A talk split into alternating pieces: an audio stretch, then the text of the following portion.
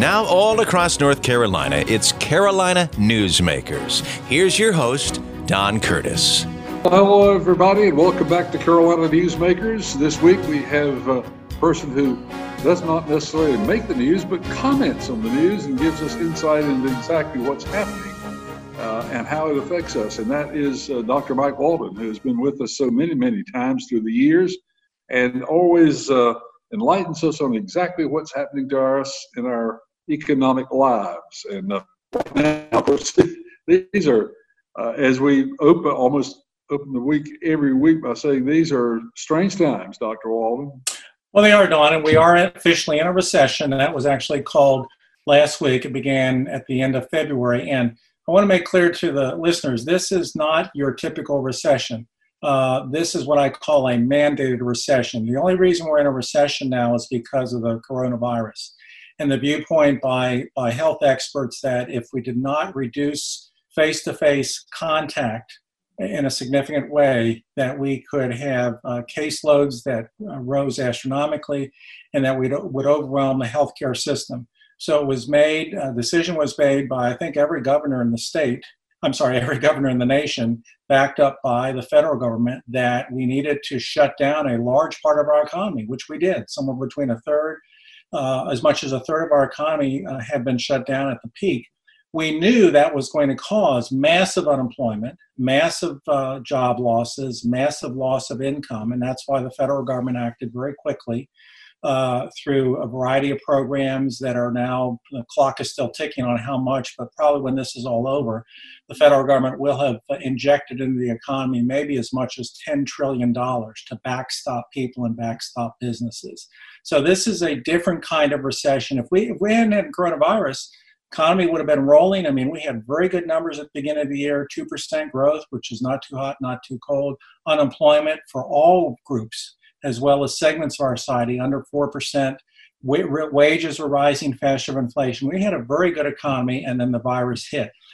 Where we stand right now is that we've gone through essentially two and a half, three months of this lockdown, and the virus caseload, of course, is rising a little bit, but but in, in, terms of not overwhelming the healthcare system, it looks like we've achieved that. And uh, now the focus has has moved in many most states to can we begin to open up the economy and and get revenue back generated again because we can't go forever with a, a shut down economy. It's just impossible. And so that's where we are now. We are we are, are gradually opening the economy. I think next week uh, the governor may go to phase three of the opening, reopening. Most states have done this. We are beginning to see caseloads go up and hospitalizations uh, rise. But I was actually on a conference call today with uh, the governor and Secretary Cohen, and uh, Secretary Cohen indicated yes, the numbers are rising, but they're not at a a level where, as she put it, her hair's on fire. I thought that was a very apt description. Uh, that is, it's not at a crisis level, but we need to watch that and I think that's why it's very incumbent on everyone to exercise caution, as I say, behave when you go out in public. Even if you're not required to wear a mask, wear a mask, uh, practice social distancing, wash your hands, etc.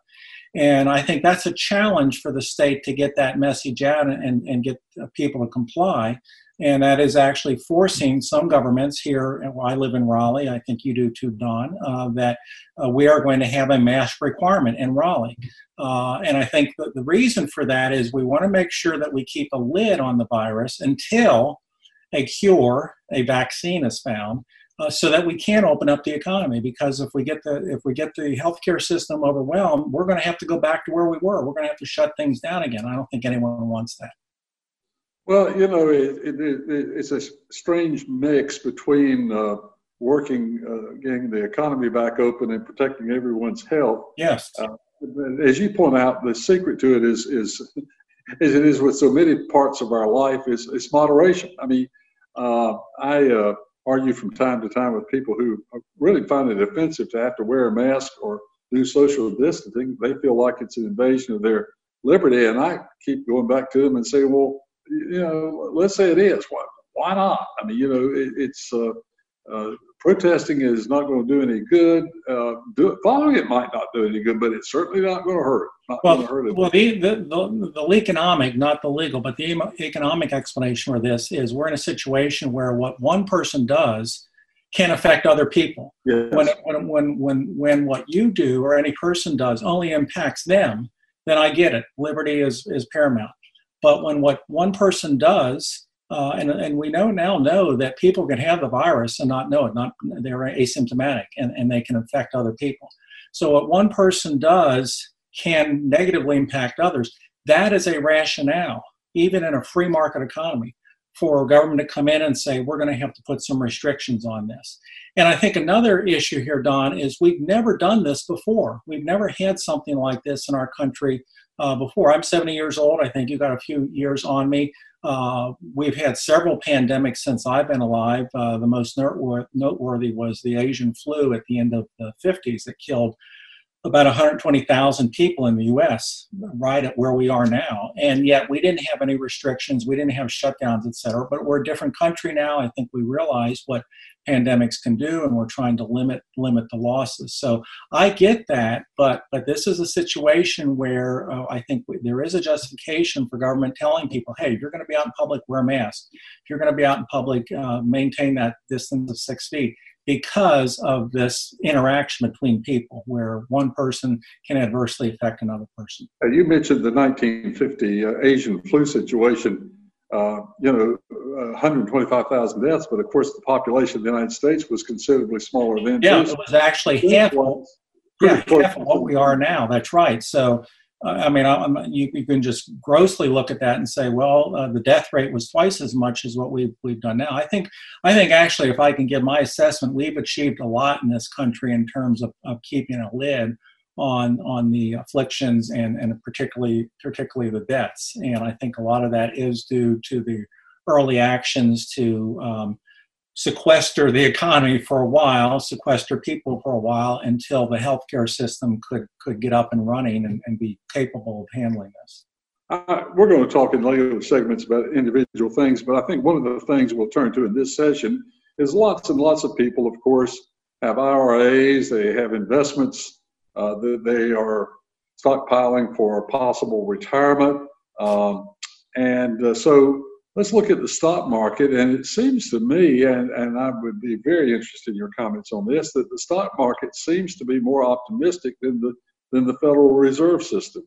Well, the stock market certainly took a hit uh, when we got the flu, if you will, got the Asian uh, the uh, coronavirus, and we had a shutdown because that was unexpected. I don't know of any economist who predicted this or any forecaster of any ilk that predicted this. So clearly, we had a deep uh, downturn in the in the equity markets and a lot of other markets.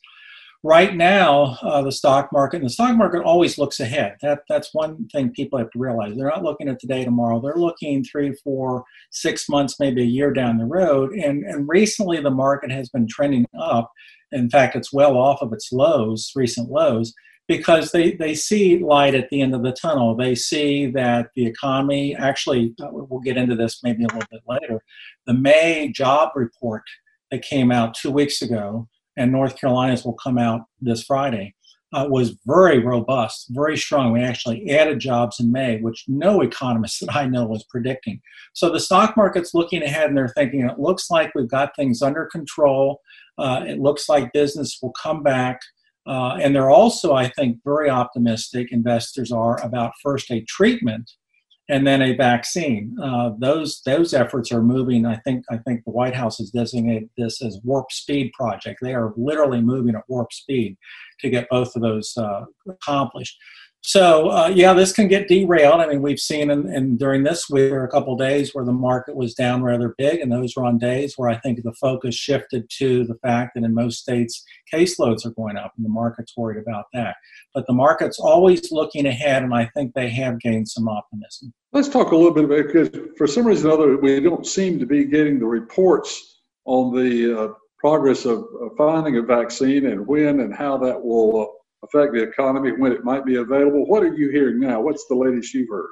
Well, well, on a vaccine, what I have heard, and I, I listened very closely to Dr. Scott Gottlieb, who um, was head of the, uh, I believe, FDA. Uh, he's on one of the, the cable channels as a, as a regular. And I think we're looking optimistically. The best case scenario would be end of the year, uh, a vaccine, not for everyone, but maybe enough to handle people, Don, and if I can lump you in with my age, uh, those of us who've been around several decades.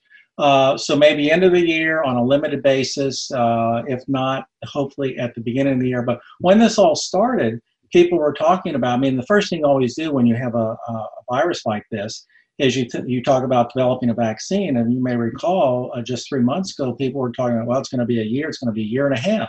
So that would be the end of 2021 before we have a vaccine. Now people are talking about maybe the end of 2020. So that's that is definitely the ultimate game changer to have a vaccine, and then we can hopefully put this virus behind us.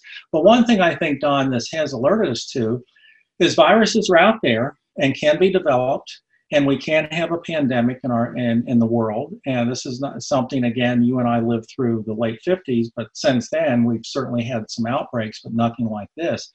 And I think I will. I'm, I'm going to predict that we're going to have an effort at the federal level similar to what we had after 9-11 one of the things we did after 9-11 the terrorist attacks here in our country was we set up a cabinet level department to deal with that homeland security I, I predict that we're probably going to have the same sort of thing we're going to take the agencies like cdc that deal with this, but they're, they're agencies, they're not cabinet level. That's going to be elevated to a cabinet level so that the cabinet secretary sits at the in the cabinet with the president on a regular basis. Because I think this pandemic we've been through shows us how it can still occur even with our modern technology and modern uh, medical care. It can kill a lot of people and it can cost the economy trillions of dollars. So I think we're going to take the, the possibilities of, of viruses and pandemics like this much, much more seriously.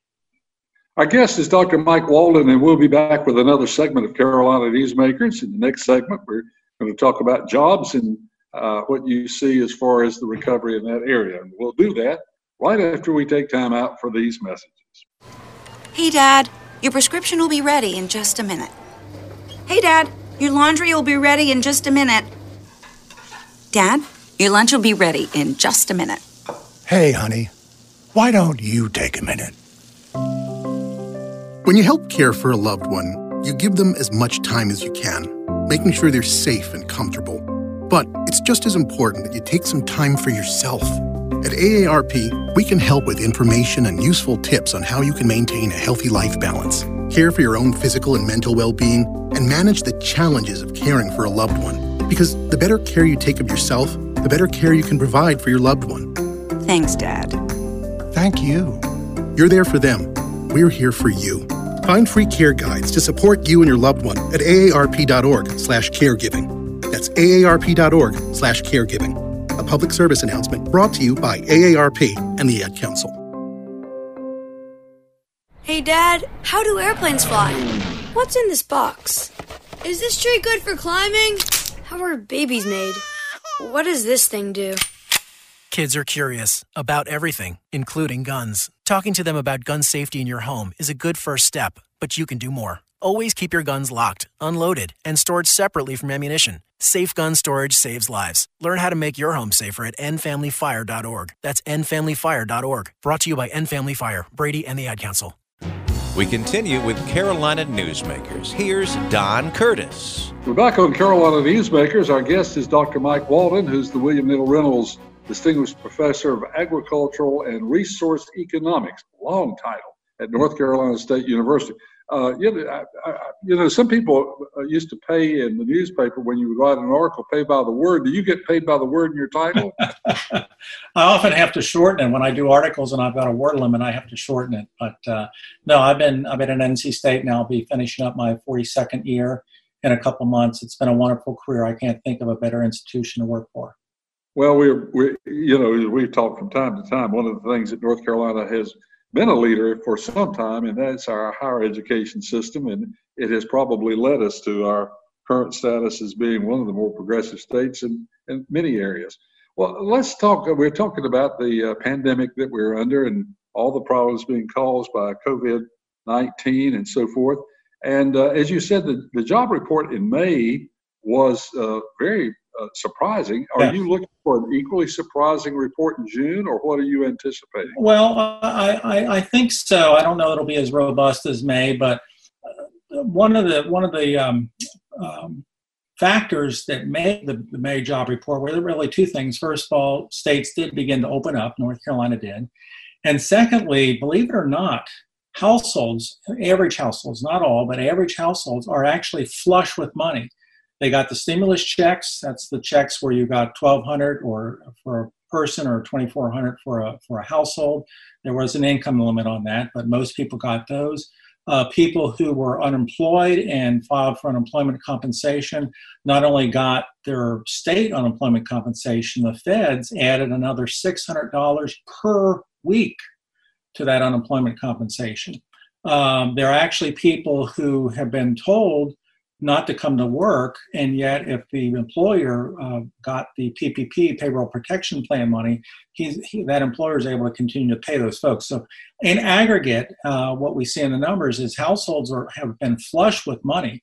In fact, the savings rate um, jumped to something like 20 or 30 percent uh, during April. And so when things began to open up, people actually did have the money to spend. And I think there was a lot of what economists call pent up demand.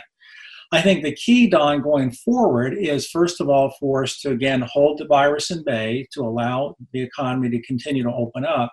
And then I think just as important is to allow people to feel safe when they do venture out and go into restaurants, go into stores and, and interact and business when they go back to work. And I know there's been a lot of effort. You see a lot of stories about what businesses are doing, what restaurants are doing, et cetera.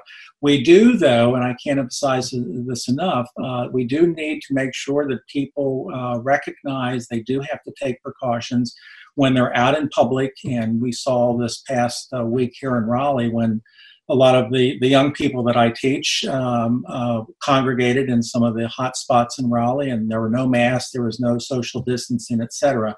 So we need to get the message out even louder to those folks that look, you need to take precautions. We're still not out of the woods. You can get sick, and even if you get don't even if you get sick and don't have symptoms, you can pass it on to a loved one. So but I'm, I'm keeping my fingers crossed that we will begin to see this, this positive uh, turn in the economy. In fact, we just had a report out from the Federal Reserve. Uh, we can talk more about what the Federal Reserve has been doing if you want to later.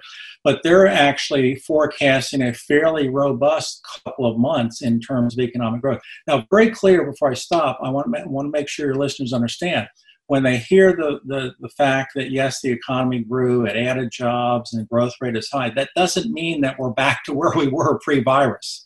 Most of the fork economic forecasts say that it's going to take, and hold your hat on this, Don, as long as the end of 2021.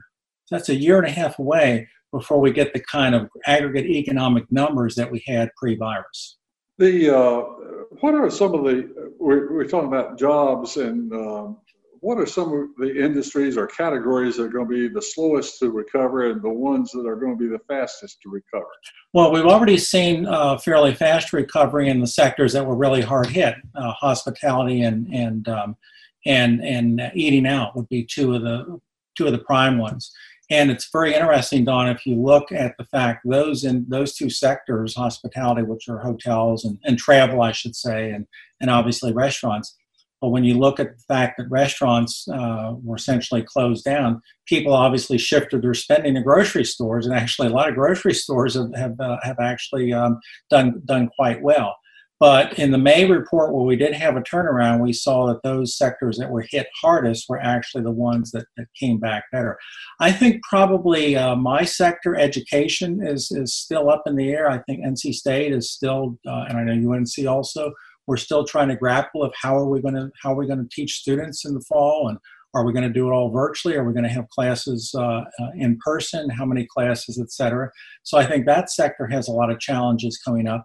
And then i do think that probably we're going to hit a, a period with the aforementioned restaurants and hospitality where their improvement is going to slow dramatically because I think, again, that pent up demand impact is going to wear off and people are going to probably be a lot more cautious in terms of going. Plus, most restaurants still have the handicap that they can't they can't have their all their capacity used. I think in North Carolina they're at, at 50% capacity.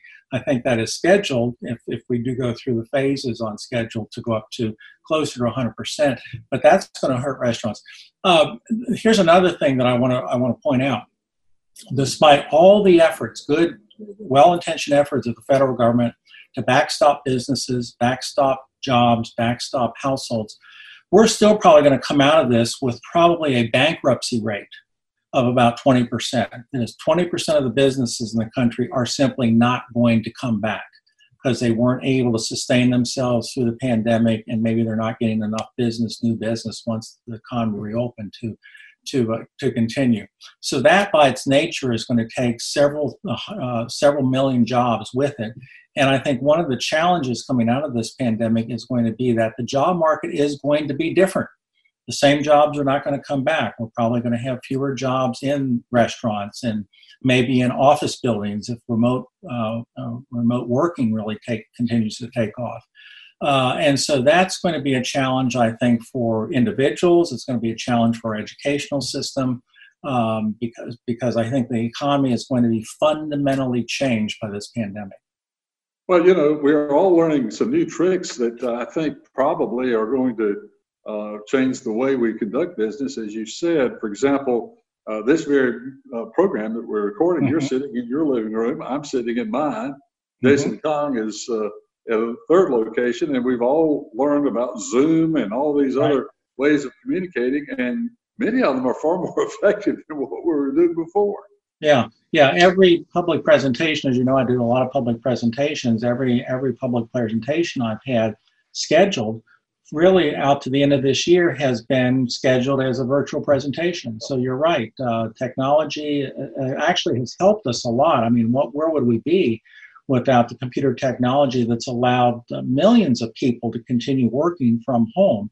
And I think that's probably one of the more interesting long-term potential changes. If if if uh, we went into this pandemic with roughly Don 10% of the workforce working remotely. It's been estimated it might be up to 20 or 30% now, and the reports are that a lot of people like remote working, a lot of businesses like like it uh, because they maybe in the long run won't have to have uh, expensive office space. So if that takes off, uh, we could see big changes in commercial real estate. We could see uh, the roads become unclogged because not as many people are, are, are, commuting. And obviously, we could see big changes in home life where, where the adults who are working work from home. And if there are children present, maybe that'll make it easier for to do that very important uh, work home uh, balance. We were talking about various so- segments of the economy, and we were talking about travel and tourism how has or how is now the airline industry reacting and what, what is their current status? Well, they're coming back, um, uh, but they're not back to where they were. Um, they are, I think, implementing a lot of safety precautions. I read recently where there were some airlines were actually ripping out their seats and they're putting new seats in that recognize social distancing, which means they won't have as much capacity.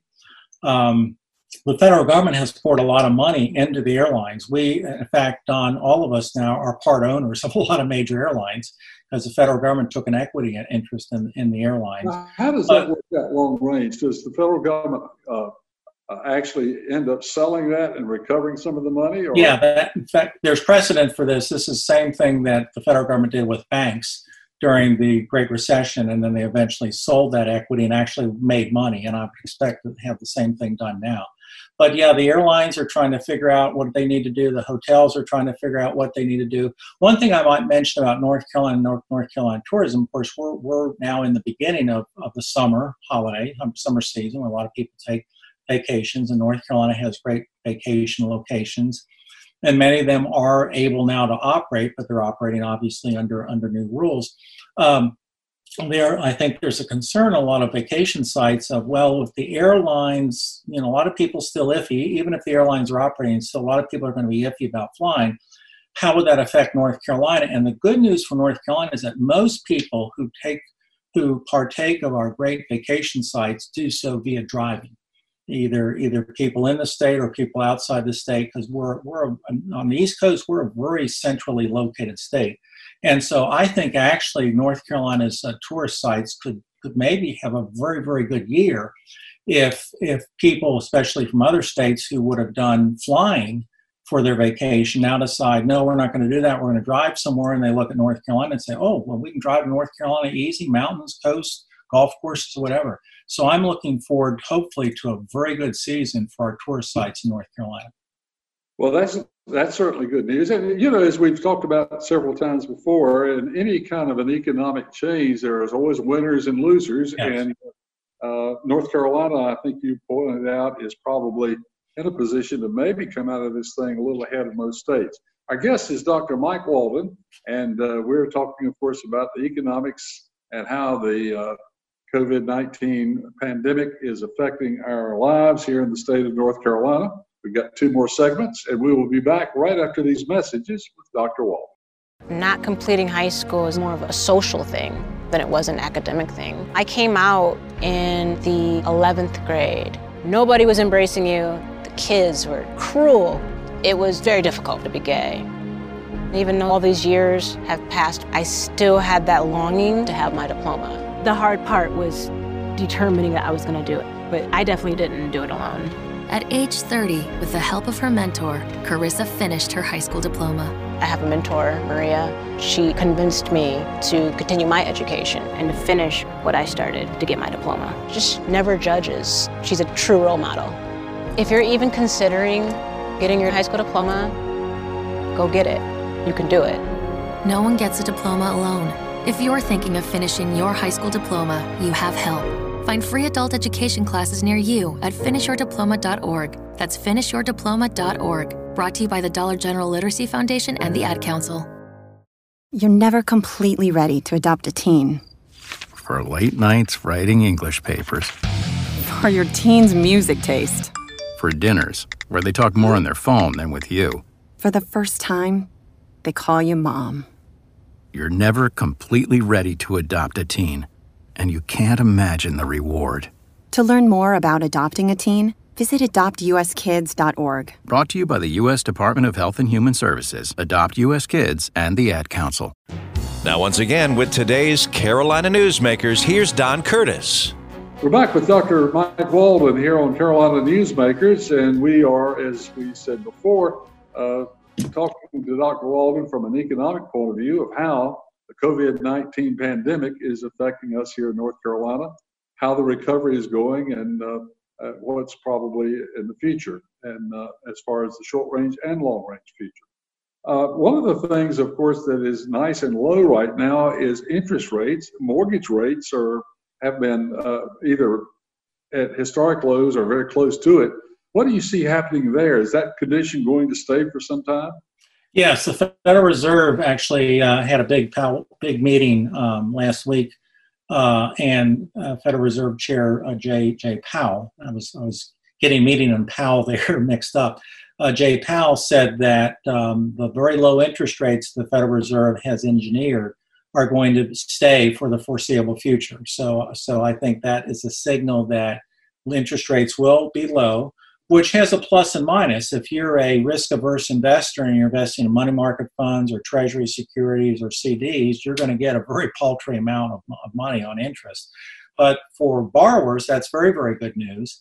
And uh, this, I think, will definitely, I think, has, has already helped the housing market. The housing market hasn't collapsed as much as we might have thought and I think it's going to help the housing market clearly going going forward.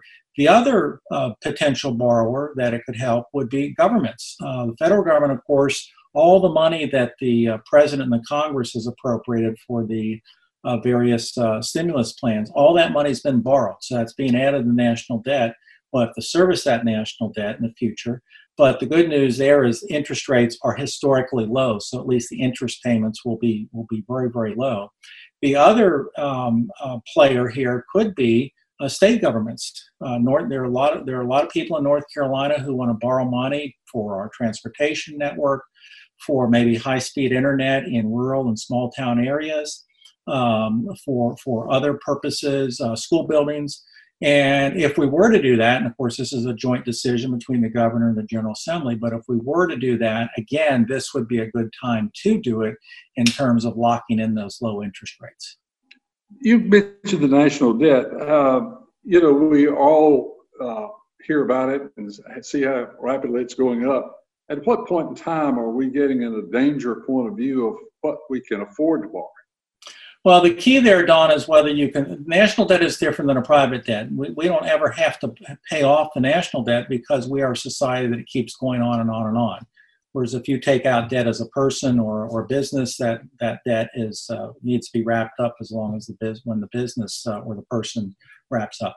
Um, so so we can we can handle the national debt. The key number that at least I watch is the percentage of the federal budget that is taken to pay the interest on the national debt. And, and that is not at an astronomical level. That's still at a very, very doable level. And, and the reason is because interest rates have come down so much. Uh, but I think obviously in this case of borrowing to to deal with the economic losses of the pandemic, I think this was a, quite frankly no brainer. We had to do it. If we if the federal government had not backstopped businesses, had not backstopped households, we would be dealing not with an economy that maybe has a bankruptcy rate of 20%. We maybe have been dealing with an economy that had a bankruptcy rate of 60%. So this was a time where I know people don't like to borrow money uh, at the governmental level, but this was a time where we really had to do it.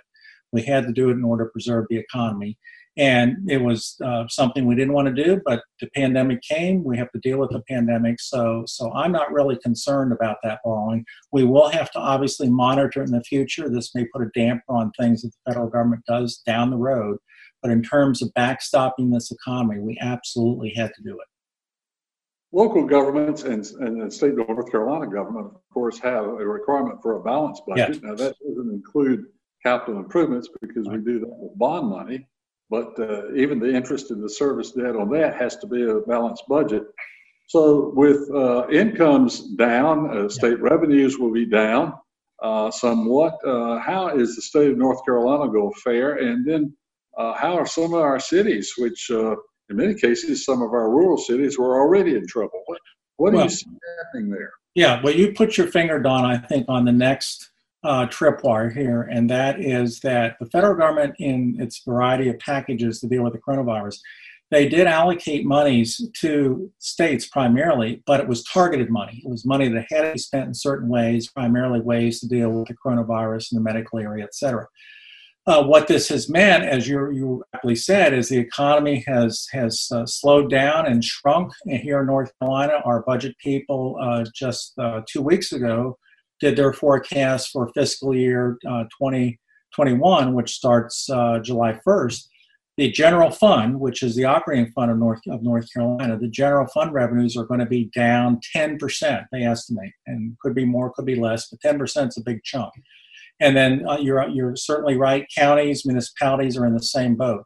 So this is an issue. We know it's an issue. Our elected leaders at, at, the federal level know it's an issue. There, there's a proposal already passed in the House, House of Representatives in Washington, to allocate money for state and locals. The Senate does not yet have a proposal, but my get my my forecast is they will work out a compromise, and we will have another package passed at the federal level that will include significant monies going to North Carolina as well as the, the states uh, and, and, the counties. In fact, um, uh, probably our, our General Assembly may very well delay doing a, a permanent budget for the next fiscal year until they see what happens at, at the federal level. But I, I would anticipate that. I think uh, the, the roles of state and local governments are so important and their payrolls are so important uh, that I think the federal government will do something. It's just a matter of getting the, the, the parties together uh, to some compromise.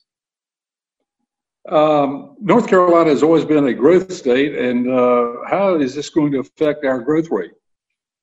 Well, I actually think, Don, that um, when we get past the pandemic and we back get back to some sense of normality, I don't think this has damaged North Carolina's brand at all. In fact, I think in some ways it may enhance North Carolina's brand. I think I think the states and the localities that really need to be worried about this in the long run impacts would be those those regions that have the big mega cities. Uh, so you go up the East Coast, Northeast corridor. You go from Washington to, to New York to Boston, et cetera, Philadelphia. Maybe look at Detroit and, and the West Coast. uh, the pandemic, of course, the epicenter of the pandemic has been in New York City.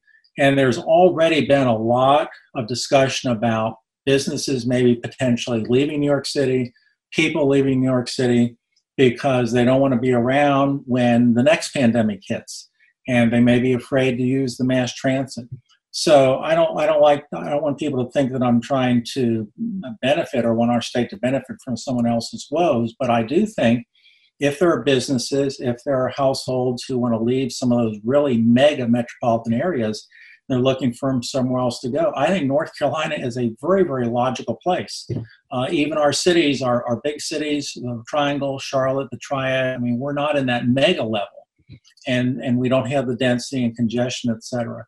So I think I don't I don't see North Carolina's brand at all being harmed by this pandemic, and in fact, I think um, uh, the pandemic may actually enhance our. I was talking with a couple weeks ago with our um, business recruiters, the, the North Carolina Economic Partnership, Chris Chung runs that.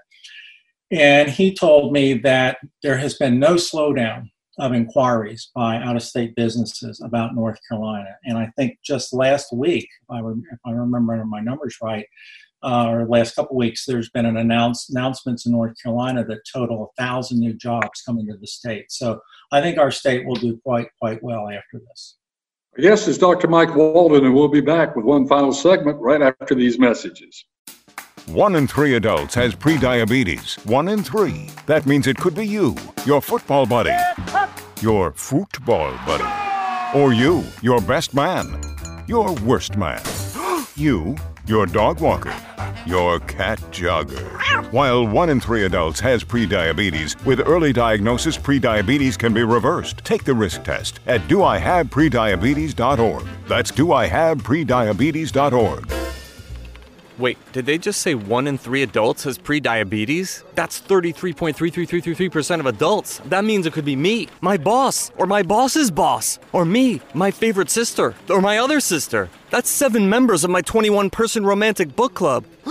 Wait, the one in three could be me, my karaoke partner Carol, or ugh, my karaoke enemy Jeff. I'm gonna take the risk test at doihaveprediabetes.org. Brought to you by the Ad Council and its pre-diabetes awareness partners.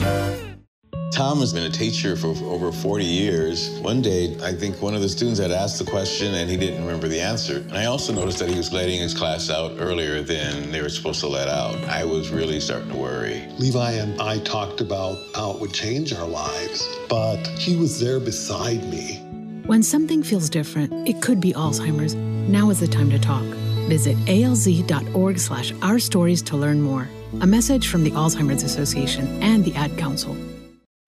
Now, once again, with today's Carolina Newsmakers, here's Don Curtis. We're back on Carolina Newsmakers with Dr. Mike Walden, uh, who has been with us a number of times. And of course, this week we are focusing on the effects to the state of North Carolina as caused by the COVID 19 pandemic and how it's affecting us in our everyday lives. We've talked about interest rates. We've talked about uh, the federal government's role in uh, the economic recovery, and we've talked about the, the job rate uh, reports that will be coming out again soon, and so forth. And so, Dr. Walden, uh, again, let me remind the folks if you're listening to the stations that carry only a half hour version of this program, you can hear two additional segments by going to carolinanewsmakers.com. And on that, you will hear the two segments that you did not hear. Or if you want to share the entire broadcast with a friend, you can do that as well. Well, Dr. Walden, uh, we, uh, of course, have covered an awful lot of ground so far in the program. Uh, what are you looking for in the next week, as far, or next couple of weeks, as far as indicators of what might come about that might change things or might uh, change the timing of particular events that we've already talked about? Well, everyone, of course, wants the economy to, to open up more we want people to get back, all people to get back to work. We want businesses to, to have business, have customers.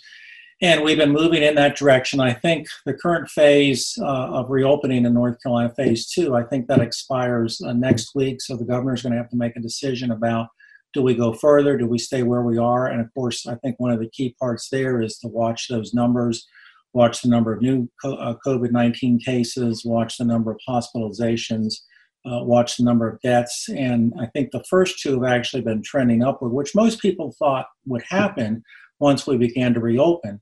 Uh, but we want to make sure that if they do continue to trend upward, how fast are they trending upward, and do we do we continue to have, which we still do have, the hospitalization capacity to handle those, those cases? So that's going to be a key input, I think, into the governor and governor's decision. Of course, he's being very ably advised by uh, Health and Human Service Secretary uh, Mandy Mandy Cohen.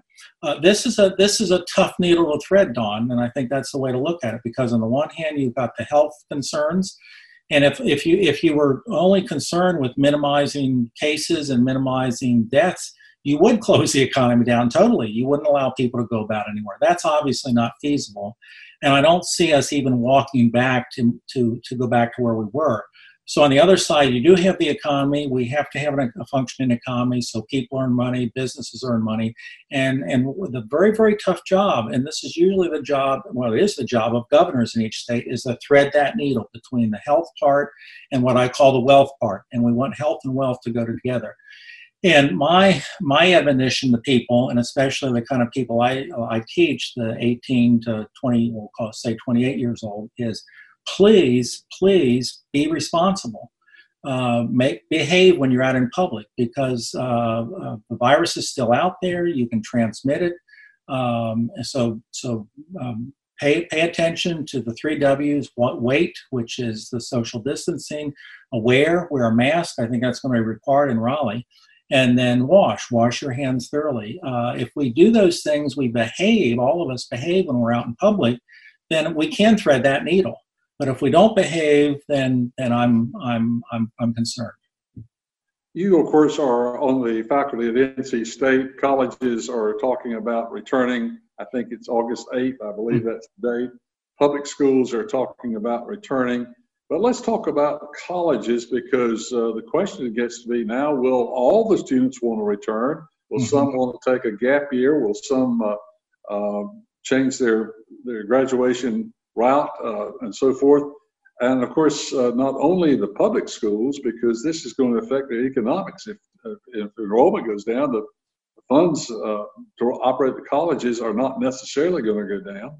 And then, of course, you've got private schools. And if their enrollment goes down, most of those are pretty close to break even all, all the time. What do you see happening there? Well, um, I, I, have said for a number of years that, that I think colleges, universities uh, are, are looking at some very dynamic changes uh, coming forth, primarily due to, to, technology, the ability to, and it's been around now for years, to educate uh, individuals virtually. We also have an issue with the college age population is expected to go down in the future.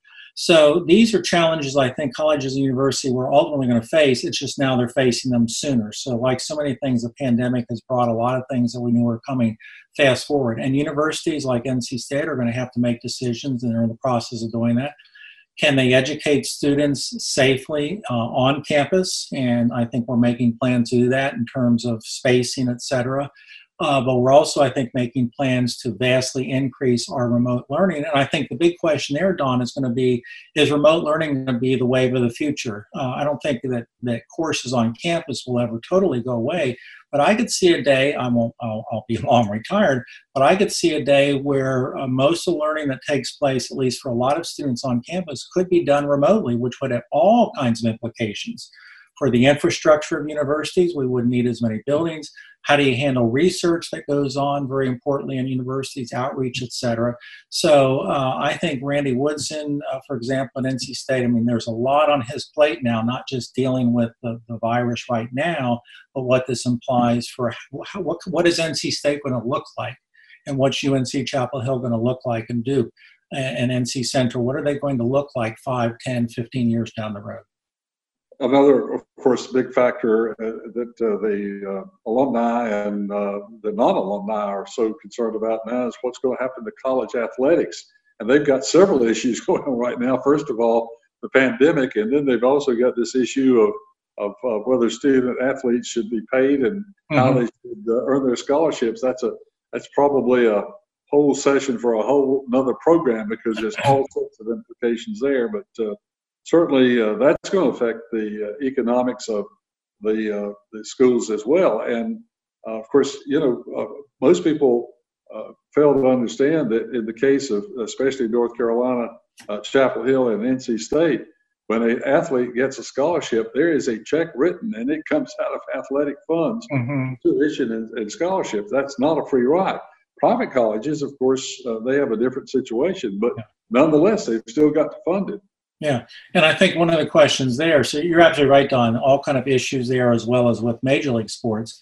But in terms of college sports, I think one big issue is is this a short run thing? Are we dealing? Are we simply talking about the fall semester and then next spring, if we get a, vaccine, we're back to normal, or is this a long run thing? Now, I think your your comment about the payment of athletes that's an issue. It's already been simmering, somewhat independent of the pandemic, but it's probably been heightened in terms of its awareness uh, due to the pandemic. So you're absolutely right. College athletics, which is well, let's face it, it's a, it's a part of the college experience. Even if you're not an athlete, you you enjoy going to. I enjoyed when I was at Cornell and seeing Ed Marinaro set the NCAA rushing record. Um, um, it's a, it's part of going to college, and and yeah, you're right that that's under some stress now, and we don't really know how college athletics will come out of this also. Well, it's it's a very interesting situation that we have there, and. Uh, I, I, guess only time will tell how that's going to come out. Let's talk about globally now, because of course we're not the only country that has been affected by the pandemic. And uh, how is this whole thing affecting trade and yeah. trade agreements and things of this nature, and our import and export balance of payments? Well, this is the big uh, global competition, I think, in terms of the U.S. Clearly, in the last several years, maybe even decades, has been with China and of course, even before the pandemic, we had trade issues with China. The president uh, wanted putting tariffs on China. They putting tariffs on us uh, because he was upset with some things China did in the trade world, as well as previous presidents were also. This has added another layer because there are a lot of people who think the pandemic, the virus started in, in Wuhan, China. They think China was not forthcoming with the with the um, concern over this and how it could spread. So I think I, I, said earlier, I don't think North Carolina's brand as a, as an economy and a state have been hurt. I think China's brand has been very much hurt, and I could see uh, a lot of our companies saying, you know, if we if we deal with China and we especially if we import in, uh, things from China, uh, we our supply chain is tied to China. Let's look for some. Let's look for a way to alter that. Let's see if we could reestablish that supply chain here in the U.S. Let's not become so. Let's release, uh, reduce our dependence on China. So I think that's probably a big, big takeaway. And whomever is elected president in November whether it's uh, Donald Trump for another term or whether it's Joe Biden, I think that's going to be one of the big issues they're going to have to deal with in the next four years. And I think it's even bigger now than it was was four years ago. I think in terms of Europe, uh, Europe has been through the same thing that we've been through. Uh, yes, we've been reevaluating our trade relationship with Europe and with the UK, especially. In fact, with the UK, we were expected to develop a new trade relationship all that's sort of been set aside by the pandemic, but I would look for that to be rekindled. So I think the big question mark is with China. Well, you, you mentioned their, their brand has been damaged. Does that uh, include other countries' relationships with China or just the United States' relationship? Uh, I, I, think I think a lot of countries are going to look. Yes, no, I think that uh, many countries are going to look suspiciously at China. You, are probably aware there, there's actually been some fighting between India uh, Indian soldiers and Chinese soldiers at the border between the two. Uh, India is a growing superpower. India is thought to be, is going to replace China in, in, in not too long as the most populous state in, in the world. It's it's flexing its muscle uh, muscles. We're trying to cozy up to them. So yeah, I think that whole East Asian area region with China and now India as the center part will will be a source of, of uh, conflict. Hopefully, not shooting conflict, but but certainly trade conflict and diplomatic conflict. Well, it's uh, very interesting, all the things that are going on. So uh, you've got about one minute, uh, well, you actually got about 30 seconds to summarize what we should be watching for next week. If we're watching the news next week. Well, we by next week, we will have the May job numbers for North Carolina. So very important to look at those, see if they went the same way as the nation. Hopefully, we'll have added jobs and lower unemployment rate, which would suggest that maybe the economic recovery is started here in North Carolina. That would be a big plus. And your anticipation is that it might? Yes, uh, my anticipation is that it, yes, we will see good numbers uh, when those numbers are released for North Carolina. Yes. Dr. Mike Walden has been our guest on Carolina Newsmakers, and as always, he brings a a certain uh, degree of uh, simplification to minds like mine that allow me to understand exactly what's going on. And we certainly appreciate you taking time to spend with us on this occasion. It's my pleasure, Don. Produced by Jason Kong, and he'll have another interesting guest for us again next week. If you'd like to hear a repeat of this broadcast or share it with a friend, you can do so by going to carolinanewsmakers.com. carolinanewsmakers.com. That's the web address for that. So until next week, same time, same station. Have a nice week, everybody. Carolina Newsmakers is a production of NCN and is heard each week on a network of North Carolina's leading radio stations. To hear a repeat of this broadcast, go to carolinanewsmakers.com. Carolina Newsmakers is produced by Jason Kong. Network engineer is Alan Sherrill. I'm Scott Fitzgerald, inviting you to join us again next week, same time, for Carolina Newsmakers.